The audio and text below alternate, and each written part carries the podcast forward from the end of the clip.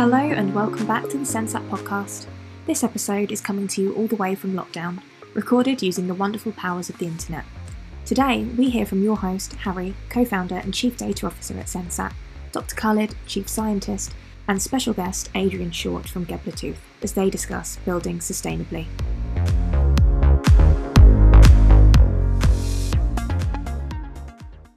Welcome, Adrian. Thank you very much. Thanks for having me, Harry. Looking forward to it.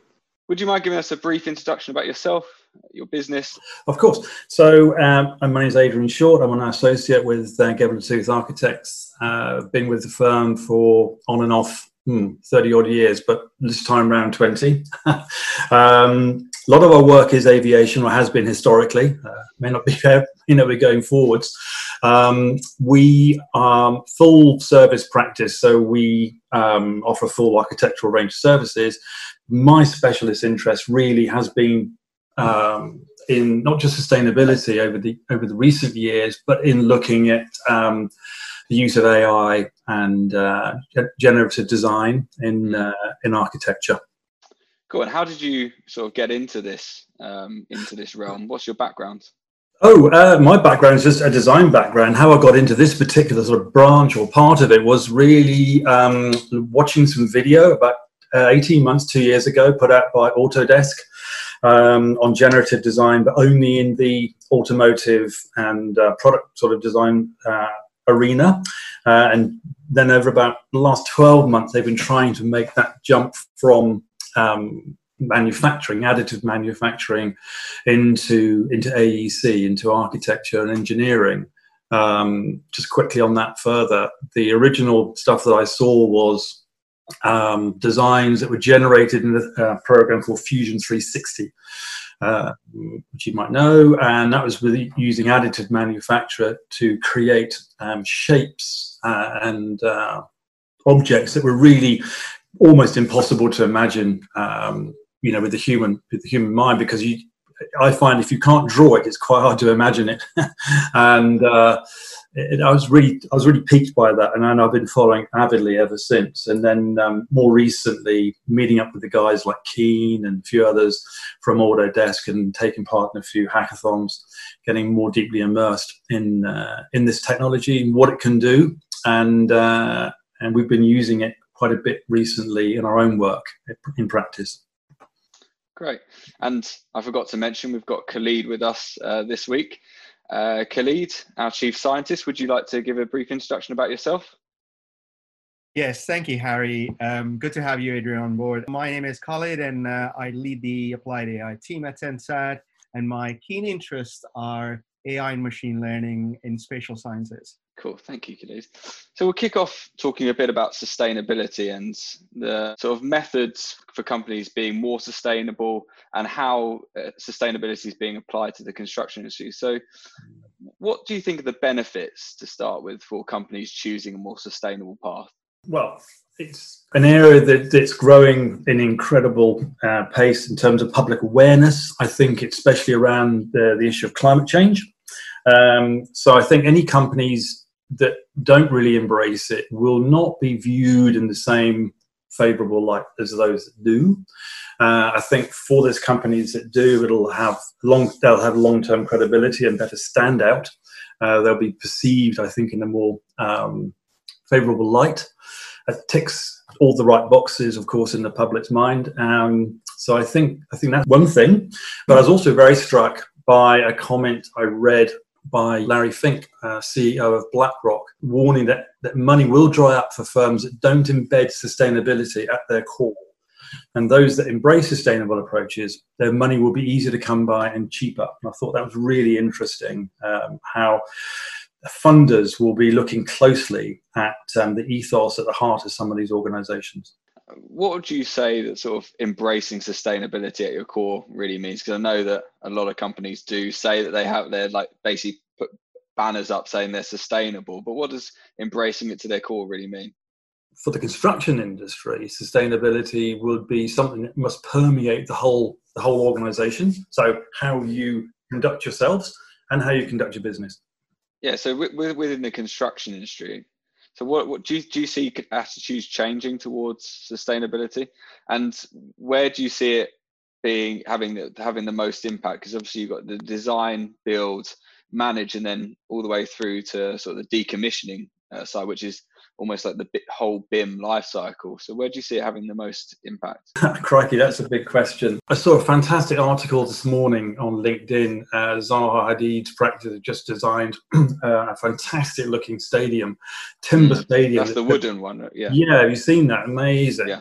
Um, so what's interesting about that, and I used to be a little bit sort of not sniffy, but Frank Gehry is a good example of using um, computer-driven sort of um, solutions to create wonderful shapes and forms, but they don't really do much more than just create wonderful shapes and forms.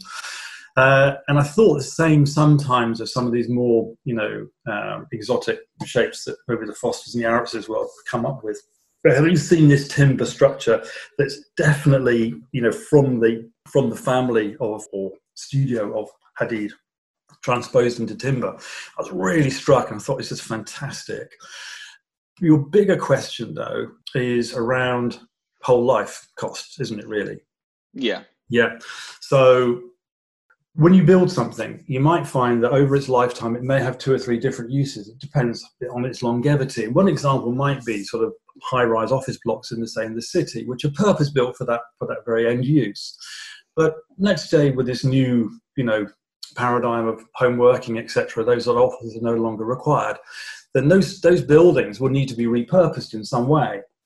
Now, if sometimes it is harder and more expensive to repurpose and relight than it is to demolish and start again. And I think that's incredibly wasteful um, in terms of materials, CO2 release, the energy that's actually embedded in all those processes, not just in the manufacture and assembly, but the construction and deconstruction thereof.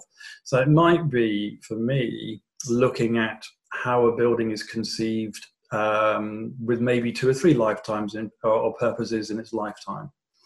Do you think the like AEC market or construction market is like really ready for fully embracing the like a sustainable development uh, path, or do you think it's still sort of too risk averse to change sort of the old ways of thinking and working and, and embracing a new way? I think from a design perspective, lots of lots of us are, you know, very um, socially aware. I think hopefully we are. I think as an industry, especially I would say in house building, especially, it's very slow to change. Um, it's it's driven by you know probably quite tight profit margins, um, but I think bit like the electric car, it is expensive in its nascent form. But as it's not it's two parts to it. First of all you've got to win the public over to say actually yes it's a bit pricey but it's really the way you should be going. And then once you build the volume then obviously the prices come down. So there's two things that kind of linked and it's a bit of a sort of chicken and egg is um, you know how that really works. But i think that as technologies improve people's awareness uh, increases and opportunities are presented then i think um, the two things will start working together better but at the moment I would think the um, construction industry is the most sort of slow to pick up on some of the stuff, really, to be honest with you. I mean, it's difficult for like the AEC industry. I think the, the design companies like like yourself are well, obviously at the start of of the life cycle, so it may be easier for them to to embrace some of the sustainable technologies and methodologies.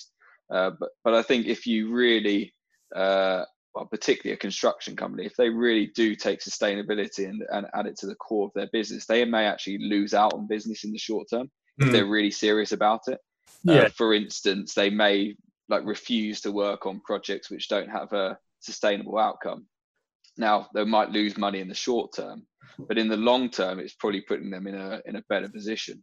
I agree. I think it's putting themselves in a better position in terms of how they're perceived in the wider and the wider community. I also think actually business as usual is just not sustainable anyway going forward. So we have to change something. Can't keep you know depleting resources and pumping out more CO2. never been more apparent to me recently than photographs of Delhi before and after the COVID shutdown. And uh, they were saying that you know the, the air quality there is almost alpine now. Really? Yeah, which is interesting. So it hasn't taken very long to recover. No, so but it has been a complete shutdown. I think. I have been reading though that I think they're only expecting a four percent reduction in greenhouse gases this year, even though for a good proportion of the year, there's um, there's been almost zero zero industrial activity. Yes, yes. Well, in, in industrial activity is one of them. Agriculture, interesting enough, I didn't really appreciate so much, but plant fertilizers, um, nit- nit- nitrogen-rich fertilizers, react with the soil and uh, give off NO, NOx as well, which is quite interesting. Another very you know strong um, greenhouse gas. So I think there's a lot of. It's not just you know bad old construction. I think there's lots of contributors here. Okay, cool. And so, in your own words, what is regenerative design, and why is it important to us? Well, um, as a thing, it relates really to approaches that support a mutually beneficial existence of humans and natural systems. So it's basically partnering with nature rather than working against it. Um, and we've gone through a, a process or a, a, cycle of green, you know, where we were being more aware and organic and all that good stuff, into sustainability. Um, but, but see, sustainability really is, at its best, don't make things worse and just use what you need to use and no more.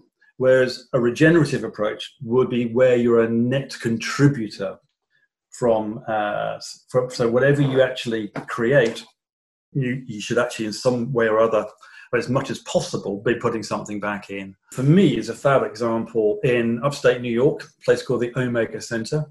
It's a, sort of one of these well-being and whole holistic um, life centers, you would call it. Um, and there they've got an eco machine, that's what they call it. And basically, they have about 190 odd dwellings, I believe, there. And they recycle or they clean all the brown water, grey water, the whole lot, everything that those dwellings and those um, buildings create and produce. They clean that, they use um, microbes, snails, bugs, you name it, as a very elaborate system but they return clean water back into the aquifer. So they are sort of n- not net users of, of um, abstraction, if you like. Whatever they take out, they put back, which I think is pretty impressive. Yeah, I think it can be probably applied to, well, it definitely can be applied to multiple different industries. You mentioned the agriculture uh, agriculture industry, which is something I'm personally extremely interested about. Um, they they themselves have to basically create more food from the same or less amount of land uh, for an increasing population. So they're they're in a similar sort of space where they've got to make their operations more efficient, but then also more sustainable. Take less out of the ground each year, so that they've got uh, more longevity in their in in their in their production.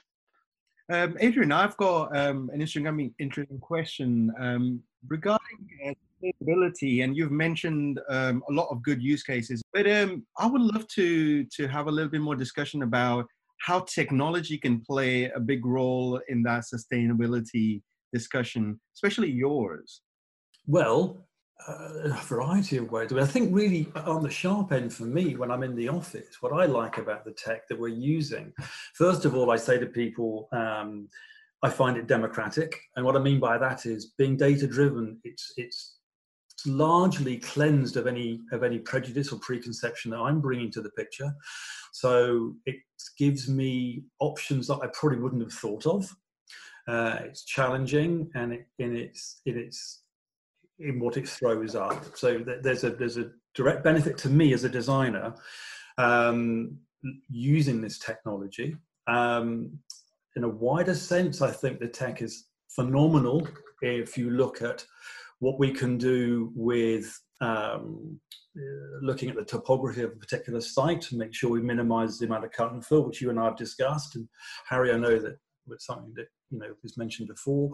Um, uh, land use, water runoff, uh, modeling. You know how the water will behave uh, depending on what your design solution is. So I'm looking for me regenerative design, and this is early doors.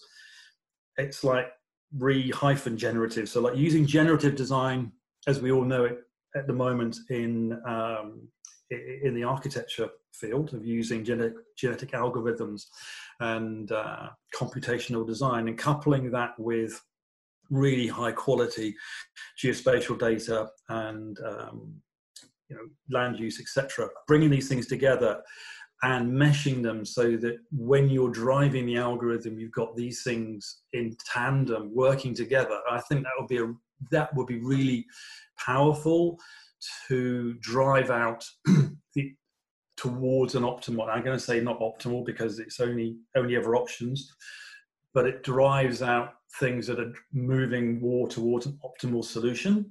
And I think the other thing too, if I can just finish off, is what I also like about it is it, it's a fantastic audit trail of the process and the options available. So often when we're designing on the drawing board, if you like, or sketching or whatever it might be, we make subtle changes. We never really record those. We, we always sort of go almost in big leaps and jumps. So you don't really remember how you got to the place you got to. And you don't always remember the when you took that fork in the road, what would happen if I went back to that fork and took the other road? You know, you can't really do that easily. It's also time consuming. You see, I can do. We did it today actually. My my my colleague in the office, or at home rather, he um, was running. I think he ran twenty thousand options on a on a site in one and a half hours, and that it wasn't even using the cloud. That was just using his laptop. So using this stuff is incredibly powerful for us as designers, but I think incredibly beneficial for the client, organization, and the end user because we feel more confident that we have driven out the best solution. We've got an audit trail to demonstrate that. Um, and then we can start looking at how it's procured. So, what are the materials that you might want to use? You know, we can minimize the amount of steel by using, you know, computational design. We can minimize the amount of roads by using short path analysis. And so it goes. And how many different sort of factors are you putting into into these sort of um, designs that you're putting? Is it how many like things are you putting in? Sort of emissions, different types of materials. What are you putting into them? Right at the moment, to be perfectly honest, it's early doors, and we are looking at really master planning. So our variables are usually around um, planning the site, planning the connectivity, um, balancing the landscape, not defining what the landscape is necessarily, but balancing the green against the black, if you like, minimizing the amount of black top we put down. What I want to be able to get to next would be what is it made of? Uh, we can minimize the quantum of framing structure, we can minimize, we can modularize, so we can have a lot more DFMA off-site construction and manufacture. So things can be delivered uh, on one truck rather than many trucks.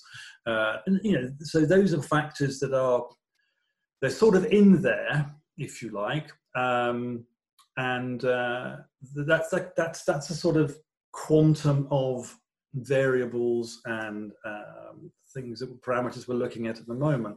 But as I say, it's only going to grow. It's only going to grow. Cleve, maybe I'll bring you in here. How do you see like the technology uh, sitting behind this developing over the next few years? I think the the algorithms at the moment are very good, um, but they're they're a bit immature, a bit like um, how an expert human is very good at doing one thing, but it can't see a holistic view of the environment and the complexity of it. So uh, at the moment, um, as as Adrian suggested, there are quite a few variables and factors that you can take into consideration. These genetic algorithms can evolve and go through a lot of generations and evolutions to give you the most optimal result. But there's still a lot of human involvement in in sort of optimizing these algorithms. I think uh, going forward, algorithms must be able to perform better than humans can not just in one specific domain, but be able to see a holistic view of, of the physical environment that they're actually trying to optimize. It's quite essential that we allow and trust algorithms to evolve in a way that they can and have the ability to understand the physical world that we live in and its complexities. And how do we get to that space, Khalid? slowly, iteratively. Hmm. um, slow, I don't think slowly is the right term. Iteratively, definitely.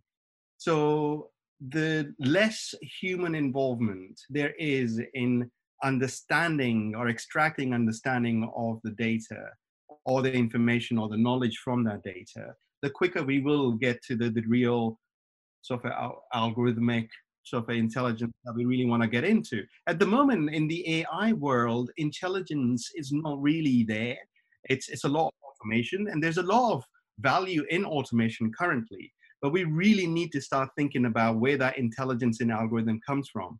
And how we get to it is to, to start to create um, sort of infrastructure, technology infrastructure, and sort of more sort of embedded um, technologies that could under, help us understand what the complexity of this information embedded in our data sets really is, uh, rather than putting or associating human bias into it.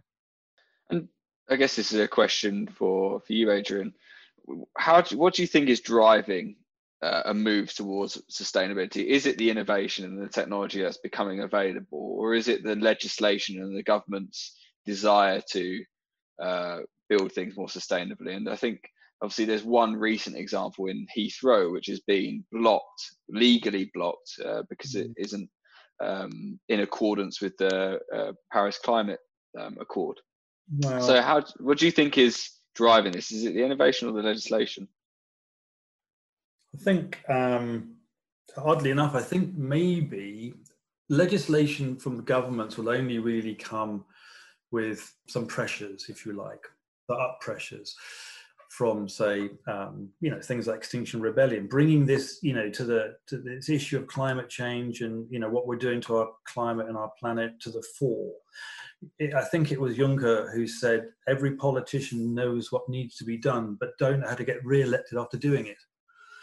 And and that and that's the big problem for them you know. So politicians they've got a they've got a pretty short tenure and um, you know they want to increase that tenure they've got to be sort of basically balancing that that need. And Heathrow is possibly a good one. You've got a commercial balance against this this sort of climate thing. Um, and uh, yeah I mean it's a really interesting example. Um, I, I don't know whether we're looking at it incorrectly with Heathrow though because I mean, maybe this is a sort of opposite opinion to this, but the actual asset itself, apart from the building and the management of that asset, doesn't have a massive carbon footprint. It's obviously the aircraft which are landing on it, which have the biggest carbon footprint out of the out of the two. So would would there be an argument for saying, okay, if we're going to look at this holistically, we actually need to have the aircraft landing on this be more sustainable, less um, environmentally damaging. And maybe one way to look at it would be, okay, well, we're only going to allow a certain type of aircraft to allow uh, to use this new asset, or we're going to put a load of money into creating new sustainable aircraft. I think that's a good point. I mean, that might be it. I mean, I think I think that's the thing, isn't it? Um, what is the problem here? You know, is it is it you know half a mile of tarmac, or as you say, you know, loads and loads of planes uh, uh, taking off and landing without scant regard for any improvements in their performance and the way that they, and their emissions. Uh, if I could jump in, this is exactly what I was speaking about. That suddenly, even talking about this becomes a very complex subject, and there's a lot of factors that are um, involved in optimizing that solution. And, and so, sometimes, no matter how many expert humans you put in a room, they will not be able to come up with the most optimal um, a solution because uh, our brain does work at a certain pace and, and then sharing of knowledge across brains is, is quite a slow process. But algorithms don't have that. Algorithms don't algorithms can evolve into sort of trying to understand exactly what the optimal solution might be. Currently as um, adrian's algorithms are doing that there's a lot of human involvement in this that they can sort of go through these generations and generations of solutions very, very quickly, and then eventually a human makes a decision. Um, but this is the complexity I was talking about that uh, it is quite difficult to understand for us. Also, when you phrased the question, you asked about what, what was driving what, and I think you know the, tech, the technology is a response um, to an opportunity. No, I mean I I agree. So similar to what we do at Sensat, we we responded to an opportunity. It wasn't that someone was legislating to make make 3D and 2D data more accessible to users and and for computers to understand our physical world. It was an idea and a commercial opportunity. Um, I think I think as we as we mentioned in the first point we had about how sustainability sets businesses up for the future, the sooner companies realize that being sustainable and being sustainable to your core is actually going to set you up to be a better, more um, profitable business in the future, the faster you'll probably see these new technologies being adopted. I agree. I, I think there will be a, a, a, you know, there'll be a sort of uh, advice-like sort of movement of, of public opinion and, and, government legislation that will force them into a space where they have to embrace this. The irony is, bit like the farming example of Africa that I saw in Africa, is that when it is embraced and deployed properly, actually it's, it's it works better than anything else. Yeah, and do you think the times like now, the crisis we're going through, could be a forcing factor for for adopting this new technology because I know that we're well, we're obviously adopting new technology with this podcast. Usually we'd meet up. So do you think uh, that this current crisis we're going through is going to open people's eyes and actually break down those barriers? Yeah, I think what it will do, and I saw an article in the press today, I think it will make people question travel and how necessary it is in all its forms. Uh, I think business travel for, for, for, airlines will drop off a cliff. I think people will commercially or sorry financially they will struggle but i think they'll kind of question the validity and necessity of it i think as these technologies improve i.e the bandwidth i've just had some uh, chat with the openreach guys in the village earlier where i live down here in sussex and they've put fiber throughout the whole village now so um, you know, once those once that bandwidth is right up there, so the minute if you log on at a certain time, it's a bit like when America wakes up, everything goes really slow. Um, but uh, once we get those those sort of uh, infrastructure uh, elements in place, it won't be quite so tricky. There'll be people will be more used to adapting their working practices and the way that they set themselves up um, I think the problem we have at the moment, because we're thrown into this rather rather brutally, is that we're still trying to operate as a normal office, but we're atomized. And I think that's really difficult. But I think it will be a learned behavior that in the future, if you do want to work in this way, you have to set yourself and your projects up slightly differently, which makes things like Sensat and your map product really exciting because the reality of being able to work effectively remotely is is what it's all about. And do you think it will bring new ways of development as well? I guess more, more as we said, regenerative design. So I think we're probably going to have to repurpose a certain number of uh, of our assets already. I think people are looking at offices and going, actually, we can work more efficiently at home, particularly some industries.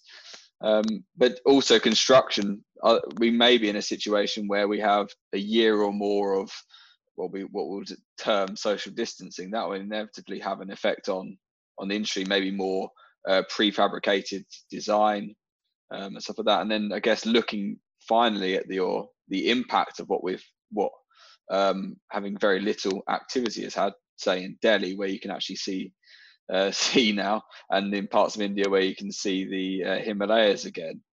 Um, you, I think those pictures may resonate in people's minds and say, actually, when we do live sustainably, this is this can be the outcome fairly quickly.